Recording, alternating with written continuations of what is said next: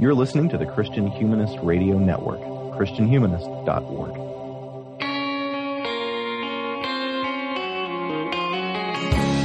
This is the Christian Humanist Podcast, a weekly discussion of theology, philosophy, literature, art, and other things that human beings do well. And now your hosts, David Grubbs, Nathan Gilmour, and Michael Fung.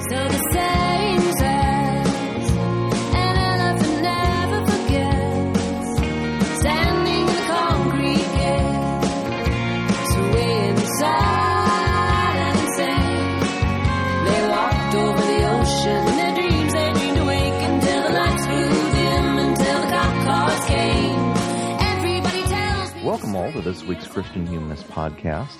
I'm David Grubbs. I'll be your host this week. I'm a professor of English at Central Christian College of Kansas in McPherson, Kansas. With me this week is Nathan Gilmour, Associate Professor of English at Emmanuel College in Franklin Springs, Georgia. How are you this, uh, this week, Nathan?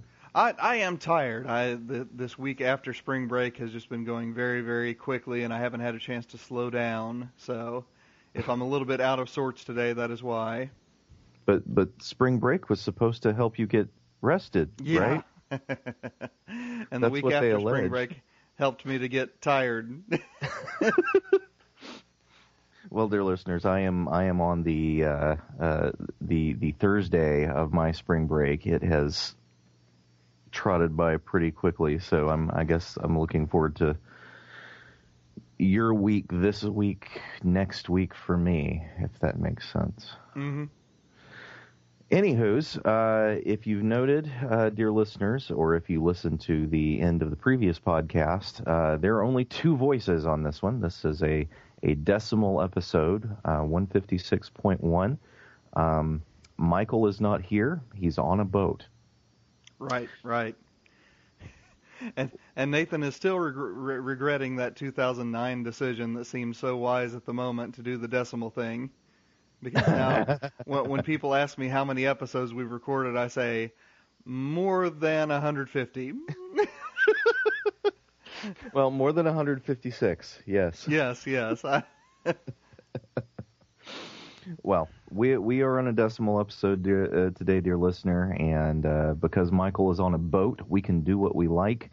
And uh, since I was at the helm at the la- in the last decimal episode, I took us in the Old English poetry direction.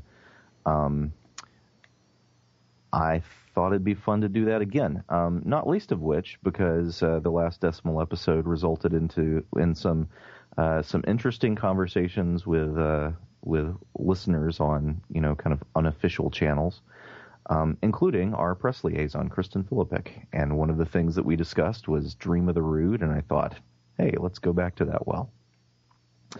So this morning uh, we'll be talking about the Old English poem uh, "The Dream of the Rood." We're not going to read it for you; uh, it's long, right, what is it, about 150, 160 lines?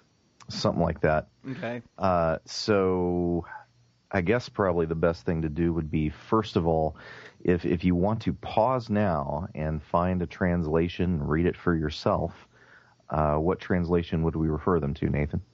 Uh, well, hopefully this will be in the show notes, and I'm probably going to put it on the Facebook page as well. But the one that I am using is www.dreamofrood.co.uk.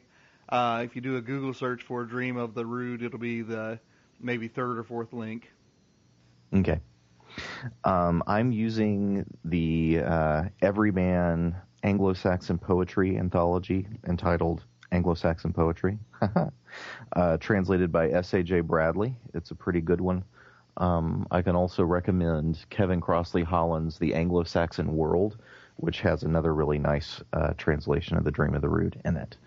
So, so there you go. Some text if you want to pause right now and track it down and read it before letting us go further. But uh, let's talk about our source text. Um, where do we get Dream of the Rood? Well, off of a big hunk of rock is the short answer. Uh, you know, there, there is a monument, um, and I never can remember, David. Is it in northern England or in Scotland itself, Um, or was it found in? I guess I, I- should clarify that. Yes, it is. It is. It, it, it the the ancient cross, the Ruthwell cross, I believe you mean, Mhm. um, was erected in a portion of the United Kingdom that once had Anglo Saxons in it. Right. Okay. Okay. Very good. Very good. Okay. So in other words, I mean, Yeah, the fact that my far as I'm memory is blurry on this is because it is a blurry memory. uh, but this this is one of the relatively rare artifacts that we find where we have uh, English poetic text inscribed in stone. Um, it, it's one of those things that, as David noted, you know, appears on the uh, northern island of Albion, uh, and also exists in a few manuscript forms here and there.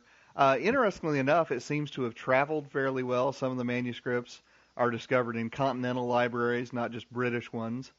Uh, and it seems to have been one of the early efforts of Christian missionaries to provide the people uh, of English speaking Britain or England uh, with basically an alternative story to their own heroic stories. This is decidedly the heroic tale of the Christ, uh, as we'll discuss later.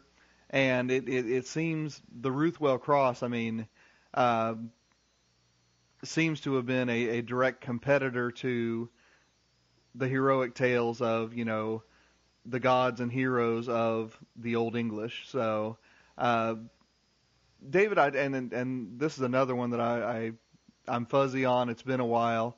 Um, what what does scholarship generally think about the relative ages of the cross itself and then the manuscripts that are extant? Generally, the cross is considered to be older. Okay. Um, the the the older of the two. hmm um, which I, I, I've I've tracked that down. The, uh, dear listeners, the reasons why uh, we we sort of fumbled the uh, the previous "Where on earth is the Ruthwell cross, cross question?" is because generally when I read stuff, it just says Northumbrian. Right. anyway, anyway, so some of Northumbria is now Northern England. Some of Northumbria is now Scotland. Yeah, um, apparently, the Ruthwell Cross was in is is now in in a a a region that is Scotland, not England. Okay, But- okay, okay. So the museum Yes. is in Scotland, but the cross itself was found in Northumbria. Yes, Northumbrian cross. Um, the date of the poem itself, uh, from from what I've heard, tends to be 10th century. Um, and we can we can talk about putative authorship. Um, but I did want to point at the uh, uh, one of those manuscripts that you talk about um, that was found on the continent, namely the the Vercelli book hmm um, is is one of the uh, one of the f- few big anthologies of Anglo-Saxon poetry that have that have remained to the present day. And it's it's it's a big uh, a big book found in Italy, thus the name Vercelli. Um, Doesn't sound super Anglo-Saxon because it isn't. Um, But it has Anglo-Saxon poetry in it, yes, the As- Vercelli as- book. as well as some great pasta rep- recipes. Yes, yes, Vercelli with a nice, you know, a, good, a, a, a nice sausage-based meat sauce. Um, uh, but it's got some pretty famous ones. Andreas, which is uh, a, a, an apocryphal story about Saint Andrew and his adventures um, whilst evangelizing various savage peoples. The Fates of the Apostles, Soul and Body, uh, Dream of the Rood, and Elene hmm or um, well, we may say a little bit about Elene later. Uh, do we know anything about an author? Well, we know that people have speculated about the author, and if we don't know for sure who the author of an Anglo-Saxon text is, uh, Caedmon always comes up. and so, Yeah. you know, people have speculated that this might be a poem of Caedmon. Uh, people have also speculated that it might be a poem of Kinewolf or Chinewolf, depending on the pronunciation. Um, from, from what I remember reading around uh, back when I was teaching this last a year ago, um, you know, there's not a whole lot of agreement on, you know, how seriously we should take those attributions. Right. Well, one of the reasons why uh, tends to be uh, pointed out is that some of the poems preceding Dream of the Rood in the Vercelli book are Cynewulf poems. Mm-hmm. um, Andreas and uh, Fates of the Apostles. Um, and, and we know this, listeners, because Cynewulf uh, liked to sign his work um, with riddles. Uh, he would include little little rune riddles at the ends of the poems that, if you decode the riddle, uh, what you've done is discovered the runes that spell his name, Right, right. which is kind of kind of neat. And I'm surprised Dan Brown hasn't latched onto it. Uh, it just seems like his kind of thing, right? Mhm. You know, ancient codes in Anglo-Saxon poetry.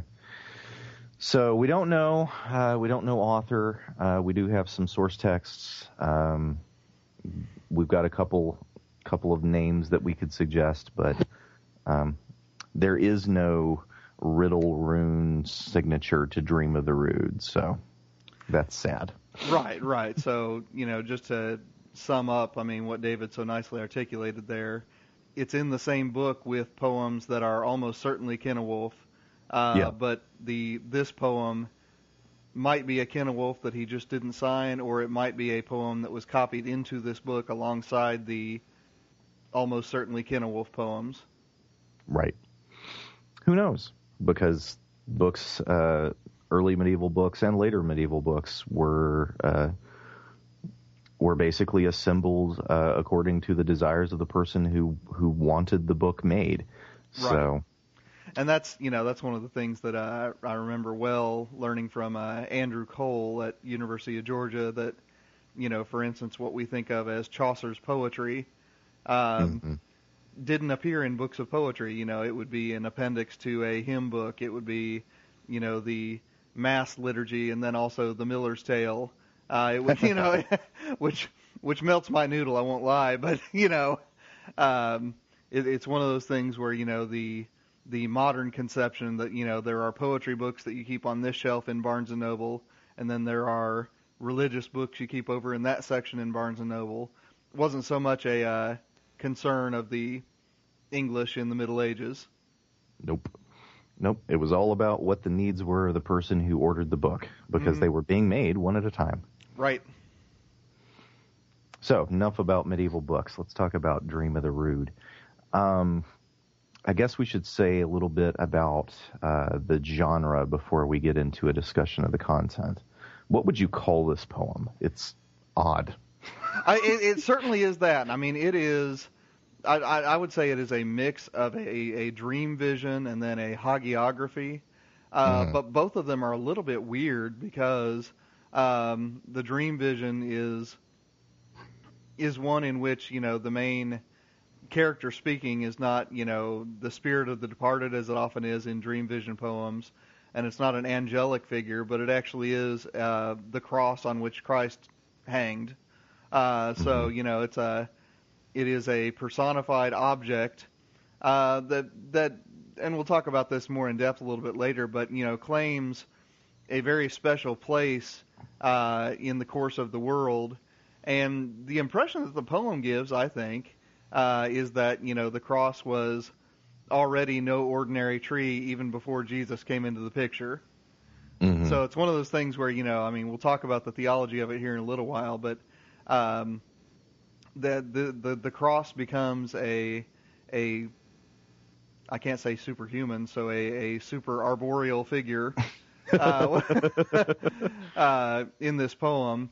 But then also at the end, I mean, you know, like I said, the cross becomes a saint figure um, that actually, you know, in its own speech parallels itself to the Holy Virgin and the apostles and so on and so forth. The cross is a part of the story and a saint, you know, to whom one can direct devotion just as readily as one can direct devotion to the and again, the, one's vocabulary breaks down when one talks about this poem alongside the human saints of the Christian church. So uh, it, it, it's definitely one of those that you know if you if you think of medieval poetry as you know fairly simple-minded and you know it doesn't do a whole lot to transgress conventional categorical boundaries, um, this poem, along with many others, by the way, will melt your brain a little bit.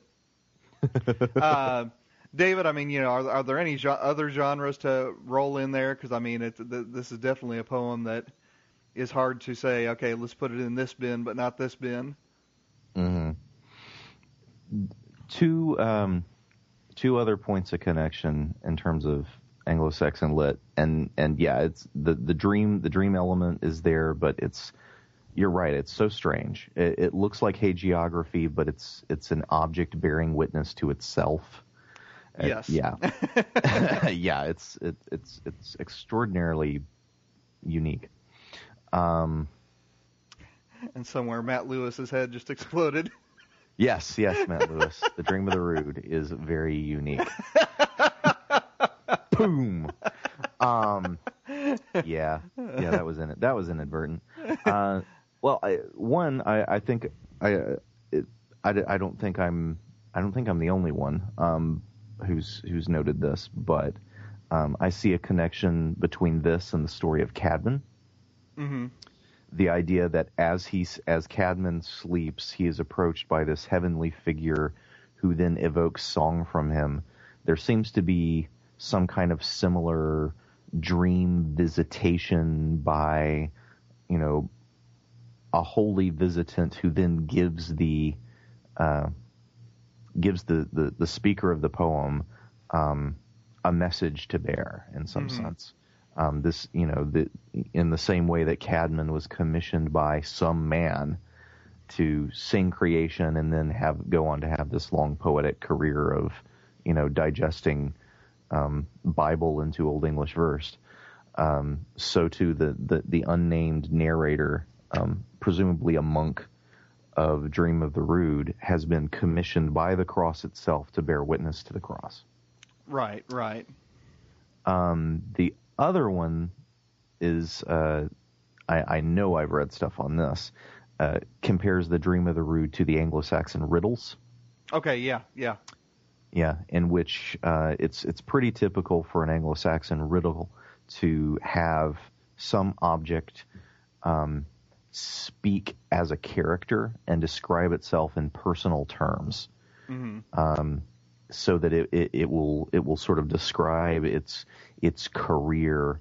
You know, I was the strength of a of you know a beast of the field, but I was taken off, and now you know warriors kiss me and use me to call others to battle. And you're like, oh, it's a horn. Right, right. Um, there's there there seems to be um, some similar things going on in the Rood Dream of the Rood, though there's no mystery about what the Rood is, though there is some kind of mystery at the beginning. hmm But but the the Dream of the Rood speaks like an object in a riddle. There's a there's a mystery element here that's that's interesting. hmm Uh, what notable literary features should we point out so that we don't sound like crazy people once we start talking about the poem? Uh, well, first of all, I mean, this is uh, Old English verse, so it does follow the convention of the alliterated half lines. Um, once again, I, I I really should have done the research on the manuscript, but I mean, just looking at a few images of the Vercelli book manuscript, I mean, it seems once again that the half lines are something that people would have heard rather than seen. Again, writing media are very expensive in the Middle Ages, so they're trying to conserve space. Uh, but when it's laid out, you know, in a modern textbook, when we've got readily available uh, paper, uh, you can see that you know the consonant S alliterates in the first line, and let's see here, ah, an M in the second, and R in the third, and so on and so forth. Boy, I thought I could do that faster than that, but uh, what you get is on a line level, you have the alliteration rather than rhyme or meter, as we talked about before. And as with other uh, Anglo-Saxon poetry, the real genius of it uh, is the kenning. Uh, it is the combination of concepts in con- in compound words. Ooh, I just alliterated. Um, you know that gives you these wonderful, uh, oftentimes uh, hapax legomena, uh, which is a technical term from you know literary study that means a word that only occurs once. But they are words that are formed from other words, and instead of using chains of helping verbs as you know modern English tends to do, they are simply driven together. So, David, pick out a couple because I, for some reason, my brain isn't working this morning. Well, one, um, uh, it, it's it's definitely a compound. Um, it's it's one of the descriptions of Christ uh, as he approaches the cross. Christ is steed mode. Um, Mm, yeah. yeah, uh, basically means you know brave or resolute. Says you know says the uh, uh, the the lexicon here, but Steve mode. It's it's it's the word mode mind and Steve, which uh, I think is connected to standing. hmm But uh, it, yeah, it has it has this notion of of a, of a firmly set, a firmly placed, um, unshakably, you know, s- uh, an unshakable stance of mood. hmm Yeah, You know. exactly, exactly. which uh, which is which is just lovely. A, a, you know, a, a lovely way to to talk about uh, to talk about Christ as he as he uh, approaches the cross, and and anyone you know, especially if you've read, you know, like the Gospel of Mark, um, there becomes a point at which Jesus begins to head to Jerusalem and he starts telling his disciples, "This is what I'm going to do," and it's this this implacability. Um, uh, this this implacable progress towards the end that you see um, in the Gospels, and you know, in in Old English, apparently you say that as steed mode. right, right. And later on in the poem, now that I've now that I can actually see again, uh, you know, we, we get uh, you know God the Father ref- referred to as Heach Fadra, the High Mm. Father. Uh, we get you know the well, I mean, it, it, it functions as the object of a preposition adverbially, but you know he's saying that you know something happens as he progresses to the place. Uh, But you know, you hear that, listeners, you hear that string of helping words I just had to use. In Old English, it's simply two words because of that kenning. It's on fourth way, uh, on the Mhm. fourth way. so once again, I mean, it's a it it really is something that you know if you study some comparative poetry, some Arab poetry, and some Greek and Latin poetry, and certainly some modern English poetry, uh, the true genius of it of the Old English verse form uh, is you know this this power of combination, uh, this ability to create complex concepts with very few syllables. Yeah, and springing off of that, another one of the notable literary, uh, what what I would consider a notable literary feature here, is combinations not only of words but also combinations of images. Mm-hmm. Um, this this poet is is a master of uh, a very kind of cinematic description um, that frankly bends the limits of of language and uh and even of of uh, of the senses in order to describe what's going on here. Um, there's a moment in the poem where the uh, fairly on, early on where the speaker sees this gem, uh, sees this uh, this golden cross stretched across the sky, Mm-hmm. um, but he sees it change. Um, he says, "I was afraid in the presence of that beautiful sight. I saw that noble beacon change its coverings and color. Sometimes it was drenched with moisture, soaked with the flow of blood. Sometimes adorned with treasure." So as he's looking at this golden cross in the sky, it's morphing into um, a bloody crucifix with you know all of the all of the signs of, of a recent crucifixion still upon it, and it shifts back and forth between the two. Right. Now, now we're familiar with this from from film. We're we're used to that kind of you know one scene fading into another, Mm-hmm. but they didn't have those in Anglo-Saxon England. he's he's imagining something that no one can see, Right. which which to me makes it all the more um, amazing when it's there. You can you could gloss right over that, but just you know when you read this poem, keep in mind, you know this guy hasn't seen the Lord of the Rings. He doesn't know about living trees so much. You know, he hasn't he hasn't seen that depicted. He hasn't seen this kind of morphing of image. He's he's making it as he you know as as, as he writes out this this uh, this dream, which I don't know whether or not someone actually had this dream or whether that's you know a a, a, a poetic premise. Um, I don't I don't know that it's important to say one way or the other. Right, right. Yeah, honestly, I never gave that any thought. I just, okay, it's a dream poem. Let's, you know, roll Yeah, on, yeah. man. yeah, just just know that dream poems are enough of a of a classical and especially medieval trope that we needn't actually think that anyone had this as as an actual religious vision. Um, and that's not necessarily a disrespectful thing to say. We're not, you know, we're we're not doubting the testimony of you know some old English saint when we do that. Um, we're just saying this this poem fits within um, an identifiable ancient and medieval poetic genre, and so there's no reason to suppose that it's pretending to be more than that. Right, right. Well, um, do we want to summarize this real quickly before we nug into the the, uh, the theology, so to speak? Um, I mean, you know, I, I think of this as sort of a, honestly, a parallel, you know, and it's interesting, you know, you pointed to um, Caedmon's narrative. Uh, Mhm. I think of it as a sort of, you know, parallel to the biblical apocalypse because Ah. uh, it's one of those things where, you know, as you said, the visions of things shift, right? So in Revelation, you know, one of the patterns that you see over and over is that a speaker will tell John the seer, "Behold, you will see this," and then he turns and narrates that he actually sees that, right? So, uh, behold, the Lion of Judah who has come to, you know, inherit the world, and I'm, I'm probably getting that wrong. And he looks and he sees a lamb slain from the foundation of the world. You know, the Mm. voice tells him, "Look, there are carefully enumerated and tightly limited numbers of each of the 12 tribes of Israel. These are all who will be saved. And he turns and he looks and he sees people beyond number from every nation and tongue and tribe, right?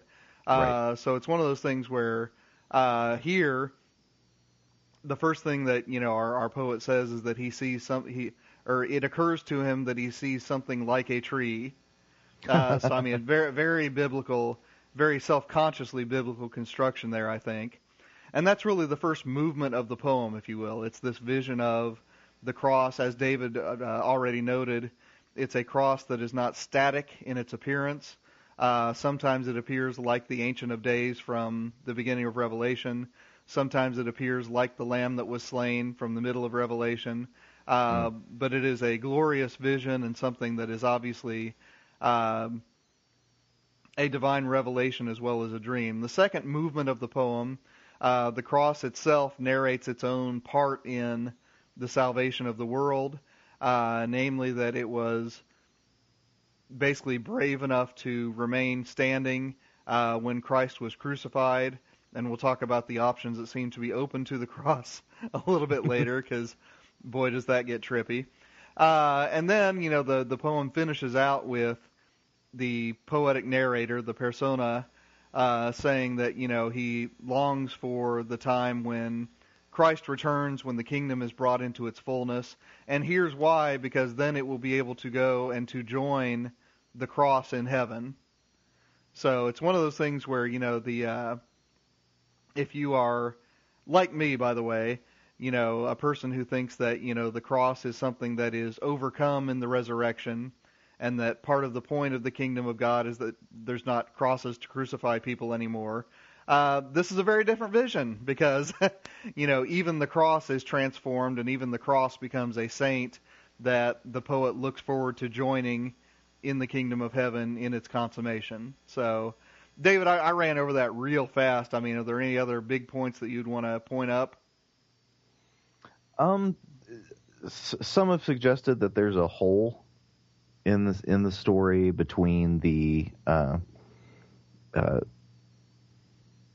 the the the cross is described as being hewn down and buried, and then later found.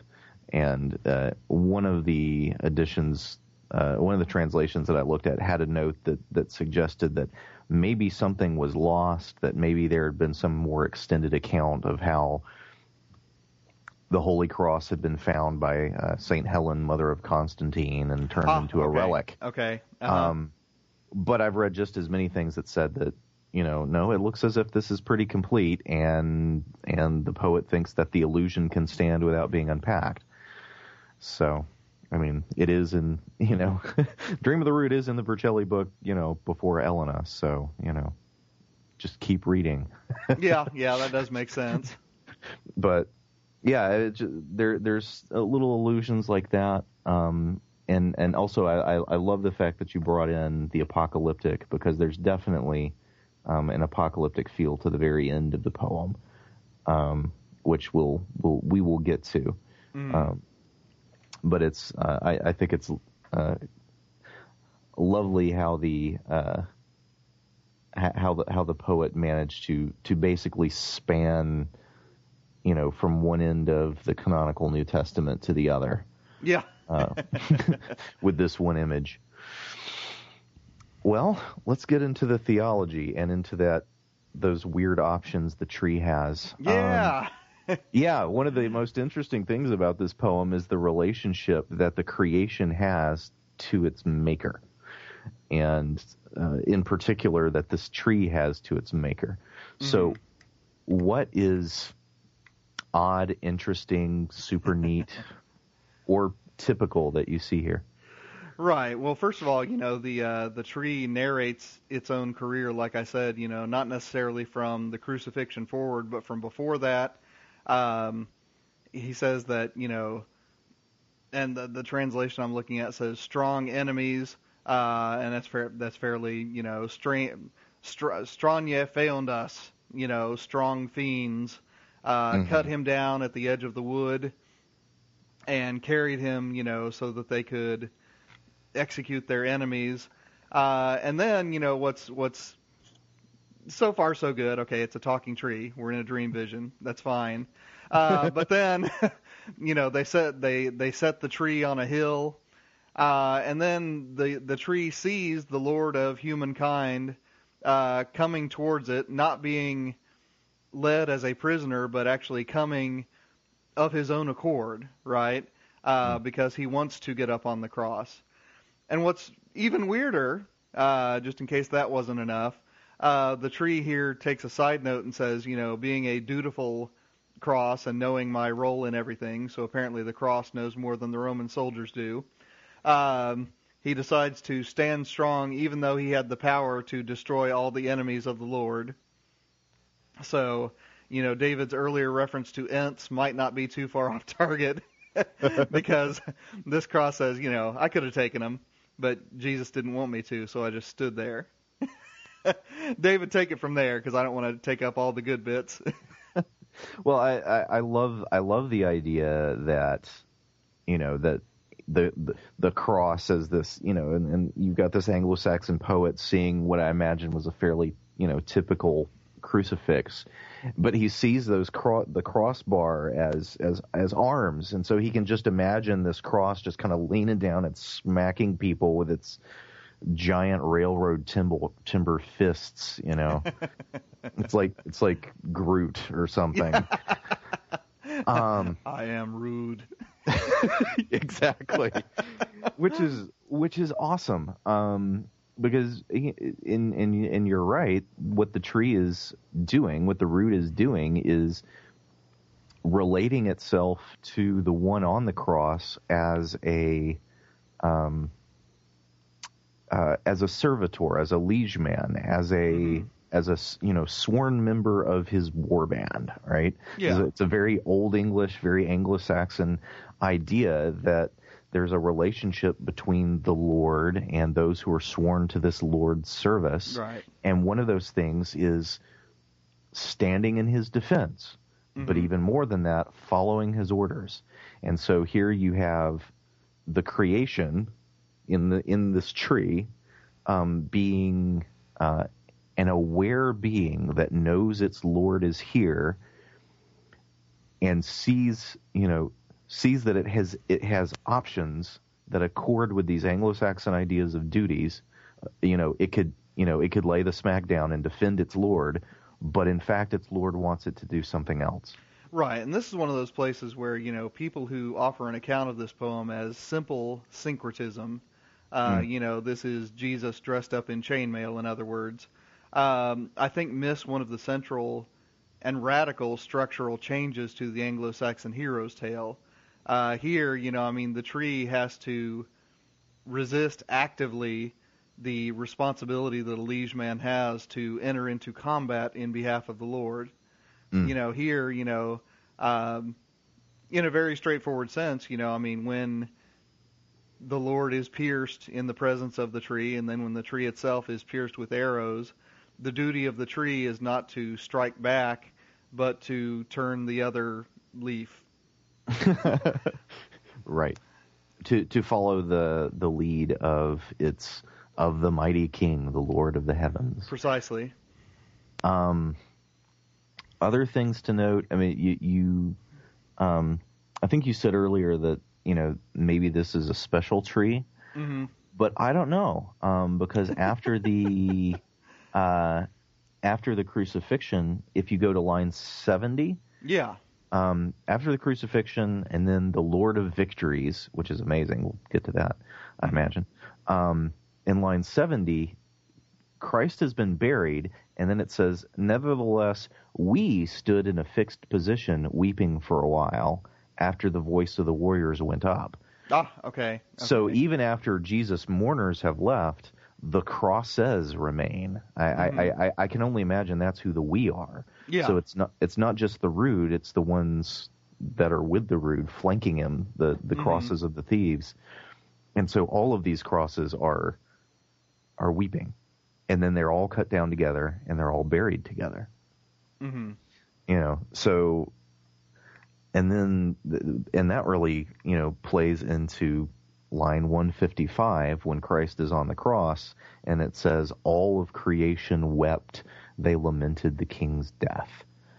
You know and that's that's a very very close very very close uh, rendering. All creation wept. Wept al yeshaft. Hmm all the shaped things, all the made things. And remember, you know, Caedmon's hymn listeners, you know, Shipend, you know, uh, Halle Shipend, the holy shaper. Well, the creation is Yesheft, the, the shaped things. And all shaped things wept, hmm you know, and the, and the, the Rood gets to be, uh, the the the uh, the special representative of the whole created order that seems to know what's going on, even though humans who are out of tune don't. Right, right. It's very Boethian in that respect. Yeah. Yeah. So the this is a this is a created order in which the fallenness seems to be mainly located in humans, hmm and and every other created thing gets it, ex, except us. right, right. Well, we've we've uh, hinted at this, so I think we should uh, proceed into unpacking some of it. How is this passion narrative retold and recharacterized? And and you've already kind of tipped your hat that you don't think this is just syncretism. Yeah, I mean, it's not a, a simple syncretism, uh, and you know, I, I guess you know when when I first encountered this poem as an undergrad, you know, when I read the secondary literature on it, some of them, I mean, basically treated it like a God's Gym T-shirt, where you know Jesus was just the Anglo-Saxon muscle man, uh, you know. Who says, you know, first I'll bench press the cross a few times and then I'll just climb up on it since no one's man enough to put me on it. Ooh, yeah. Uh, you know, it's uh Okay, is that, that the, the Macho Man Randy Savage? Uh, uh, yes, passion of the place? precisely. uh, whereas, you know, what's going on here is uh, certainly uh, Christ in this is the agent, but I mean that's not something that is unprecedented before you get to medieval England. I mean, if you look at the Gospel of John. Uh, there is never a moment in the way that John tells the story where Jesus isn't absolutely in control. Uh, you know, my my time has not come. He says so many times before entering into Jerusalem and speaking to the crowd of Greeks. Um, and then, you know, famously in the garden, and you know, uh, actually one of my colleagues at Emmanuel drew my attention to this because he actually has his Bible intro students uh, write brief skits based on the Gospel of Luke's version of the Passion and then John's version of the Passion. Uh, in Luke's version, you know, Jesus is genuinely tormented. He prays, you know, uh, let this cup be taken from me, but not my will, but yours be done, so on and so forth. Uh, you know, he prays so fervently that drops as of blood uh, flow from him. In John, uh, he basically goes into the garden, and you know, when his disciples, you know, object to the fact that he's about to be carried off, he says, "What? Didn't you realize this was supposed to happen?" so, you know, it's a. I, I would say, you know, it is certainly one that is appropriating the vocabulary of Anglo-Saxon hero tales, but the central idea of it uh, isn't that far away from the Gospel of John. So, you know, it's it's one of those where you know certainly it's it's privileging one of the four Gospels over the other three. I, I don't have any problem saying that, uh, but it's something where I think there's a lot more harmony with the old, you know, Aramaic, Greek, Mediterranean narrative than sometimes people give it credit for. Um, D- David, I mean, I'm probably underselling the syncretism here, so make the opposite case here. Well, uh, if I if I was to make the opposite case, we've we've already talked about the relationship of creation to its creator as as pretty clearly modeled on that of of uh, Anglo-Saxon lord liegeman relationship. Um, but also uh, also things like I saw the uh, I saw mankind's lord. All right, Freyan Mancunis. Uh, there's that that Freya Almikti from uh, Caedmon's hymn, um, hastening with great zeal because he wished to climb me. There there appears to be no one with him.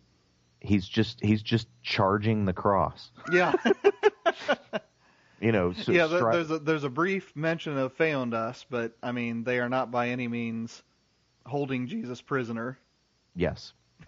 And and and I, I I I am persuaded by your your invocation of John. Um, is is is it John where where Christ is saying things like, um, you know, if if this wasn't meant to be, if this wasn't Plan A, uh, there's nothing you guys could do to hold me. Yeah, precisely, precisely. Yeah. Uh, so th- th- that's that seems to be the version that that this cross uh, sees. Um, in line 39, Christ is is called uh, the the young Haleth, uh, Haleth, the young Haleth. Uh, it's it's a fairly standard uh, Old English word, the Haleth, uh, for a young warrior hmm um, one of those many Old English words that can mean man or warrior. It means a little bit of both, uh, and often is translated as hero. The young hero uh, comes to the cross. That was God Almighty. Uh, he's he's strong. He's resolute, and he uh, he ungerida or ungerida himself. He he ungeared himself. Right, Uh, right. So in other words, the Roman soldiers didn't strip Christ. He said, "Well, if I'm going to get up on the cross, I shouldn't be wearing my chainmail." Yes, he strips himself, which um, which makes me think of Beowulf. It oh makes yeah, me think, yeah. You know, it makes me think of Beowulf uh, going to fight Grendel, saying, "I'm going to lay down my arms. I'm just gonna I'm just gonna wrestle that guy man to man." Right. And then You know. also, I mean, the uh, in my view, and I'm sure it wasn't written to be hilarious, but in my view, the most hilarious scene in the uh, the Junius book, uh, Exodus poem, where you know Moses goes off to part the Red Sea, and the armies of Egypt are advancing, and the Hebrews get a little nervous, so they all don their chainmail and put up a shield wall. And they're going to they're going to stand toe to toe and fight the Egyptians and Moses has to come back and say no no no no no no no we do, we don't fight the Egyptians we cross the Red Sea at this point Yes, uh, it's it's it's awesome. Um, yes I mean if you can imagine you know uh you know Charlton Heston coming back and you know finding a whole bunch of people in chainmail with their swords drawn yeah, it's like it's like the Vikings, and you're like, huh. When I left, you guys were Hebrews. yeah but now what happened Um, well, what happened is an Anglo-Saxon poet. Um, What happened is awesome. yes. uh, he ascended um, Yestah. He he ascended onto the high gallows. Mhm. So Christ is climbing the cross. The the cross is already erected, right? Mhm. So that that seems to be, you know, the idea is that the cross is already there and Christ is coming to it and climbing it like a tree. Um, brave in the sight of many, modig on manigra yasida, um, brave in the sight of many, brave in the sight of all, um, because he wished to redeem, to release, to to lease um, mankind. And then the cross says, "I trembled when se Beorn, when the Bjorn, when the man Mhm. uh, embraced me. Beorn, all right, it's a bear cognate. Um, which you know, there's a reason why Beorn in The Hobbit turns into a bear. Yeah. Um, but that's what Christ is at this moment as he embraces the cross. And I think you, you need to think not just of a hug, but think of a grapple. Mhm. You know, that here you've got the stripped down for combat young hero ascending the cross and then getting a grip on it. And he's not going to let go until he's won. Uh, it's, it's, yeah, it's, it's radically different from what everyone else sees in the Gospels. Right, right. Um, let's see. Any other any other points in this passion narrative that we want to highlight? Well, I mean, I you know we're kind of heading towards the close here, so I do want to turn towards I mean this idea of what salvation means in this poem, right? Yeah. Yeah, yeah. Um, You know, it's one of those things where, uh, first of all, like I said, and, and you know, I finally found the passage here, um, long about line ninety. Uh, and I believe, yeah, this is the tree talking, right? Uh, Metha je weerthoda wildrus ealdor over holtwulu hail von Richa sweard. So, you know, behold, you know, the, the elder, let's see here. Yeah, yeah, yeah, okay, okay. So, you know, Haof and us where you know, the, the guardian of heaven has made me the high elder over all the woods, right? Yeah. And then, you know, just in case that wasn't enough, the next, you know, the next line reads, Swilcha swa he his moder eak, Marian silfa, Almighty God for el amen, Yeweathoda over el wifachin. So I mean that you know, uh, just in case you're thinking, okay, that's a little bit weird, you know, that this is the highest of all trees. He says, oh no no no no, it's even more. Just as the Holy Virgin is the highest of all women. So you know, I mean, Wow. this is a medieval Mariology, you know, which of course you know our own evangelical college students find a little bit objectionable. Uh, but then our tree says, but let's do an analogy. Just as Mary is elevated above women, so I am elevated above trees. um, and then, you know, the the idea of salvation here uh, is that you know this tree who has come to the man in a vision uh, imparts to him this narrative, so that if the man faithfully tells the story of the tree, the story of the tree itself, because it is connected to Christ, can itself bring salvation to those who hear. Mm.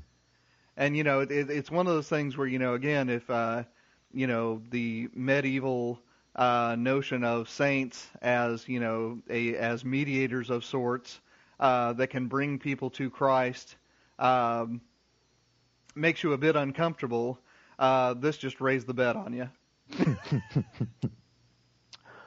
Well, I, I- which which I, I don't know. Cer- certainly, there's veneration of Holy Cross Oh, certainly, yeah, yeah. in the in in the Middle Ages, but I've never seen any other before this, after this, alongside this. I've never seen any other depiction of the cross that's exactly like this, which makes me wonder whether it's it's in some sense a uh, oh what's the word metonymy, synecdoche, whichever of those it is. where where the the cross is speaking of itself as a kind of proxy of of the gospel itself. Oh, certainly, and I don't I don't mean to indicate that this is you know any sort of simple-minded idolatry, but it does seem to be that you know the saving power of Christ is mediated through the cross. Oh yeah, yeah, yeah, yeah. Um, well, and he he goes on after ninety five Mhm. uh, to say, "I command you, beloved warrior, that you tell this vision to men. This is commissioning. Reveal in words that it is the tree of glory on which the Almighty suffered, on which Almighty God suffered for mankind's many sins and Adam's deeds of old. He tasted death there." However, the Lord arose again to help men with his great power. Then he ascended into heaven, and hither again the Lord himself will set out into this world to seek mankind on the day of judgment. hmm So it gets very, um, you know, it, it the, the the the tree goes off into basically commissioning him to to do a kind of creedal declaration. Um, Right.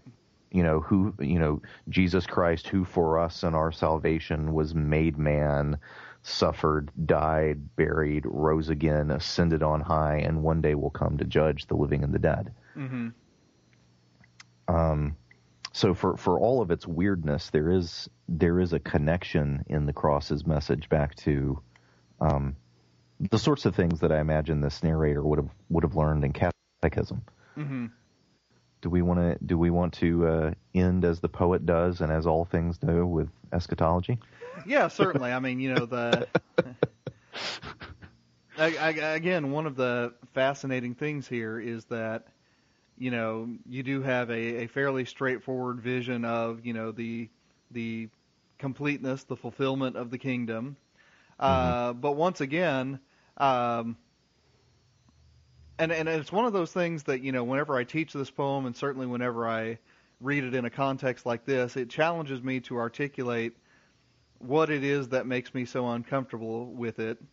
And I, I, I sort of tip my hat to this at the beginning, but you know, because I think of the cross as a chapter in the salvation history of the world, I think of it as being overcome, right? You know, I guess if the uh, if the apocalypse, the oh gosh, David, I'm going to get it wrong, so I'm just going to say either the 21st or the 22nd chapter uh, uh, says that you know in the New Jerusalem there will be no temple. Then a fortiori, I have to imagine that there also won't be any crosses.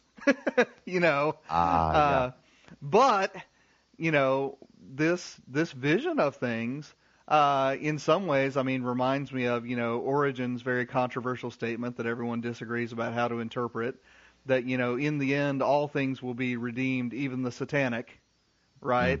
Um, here i mean you've got the cross which is you could argue in the new testament you know the physical wooden manifestation of satanic power, right? You know, it is the instrument by which humankind kills the Son of God.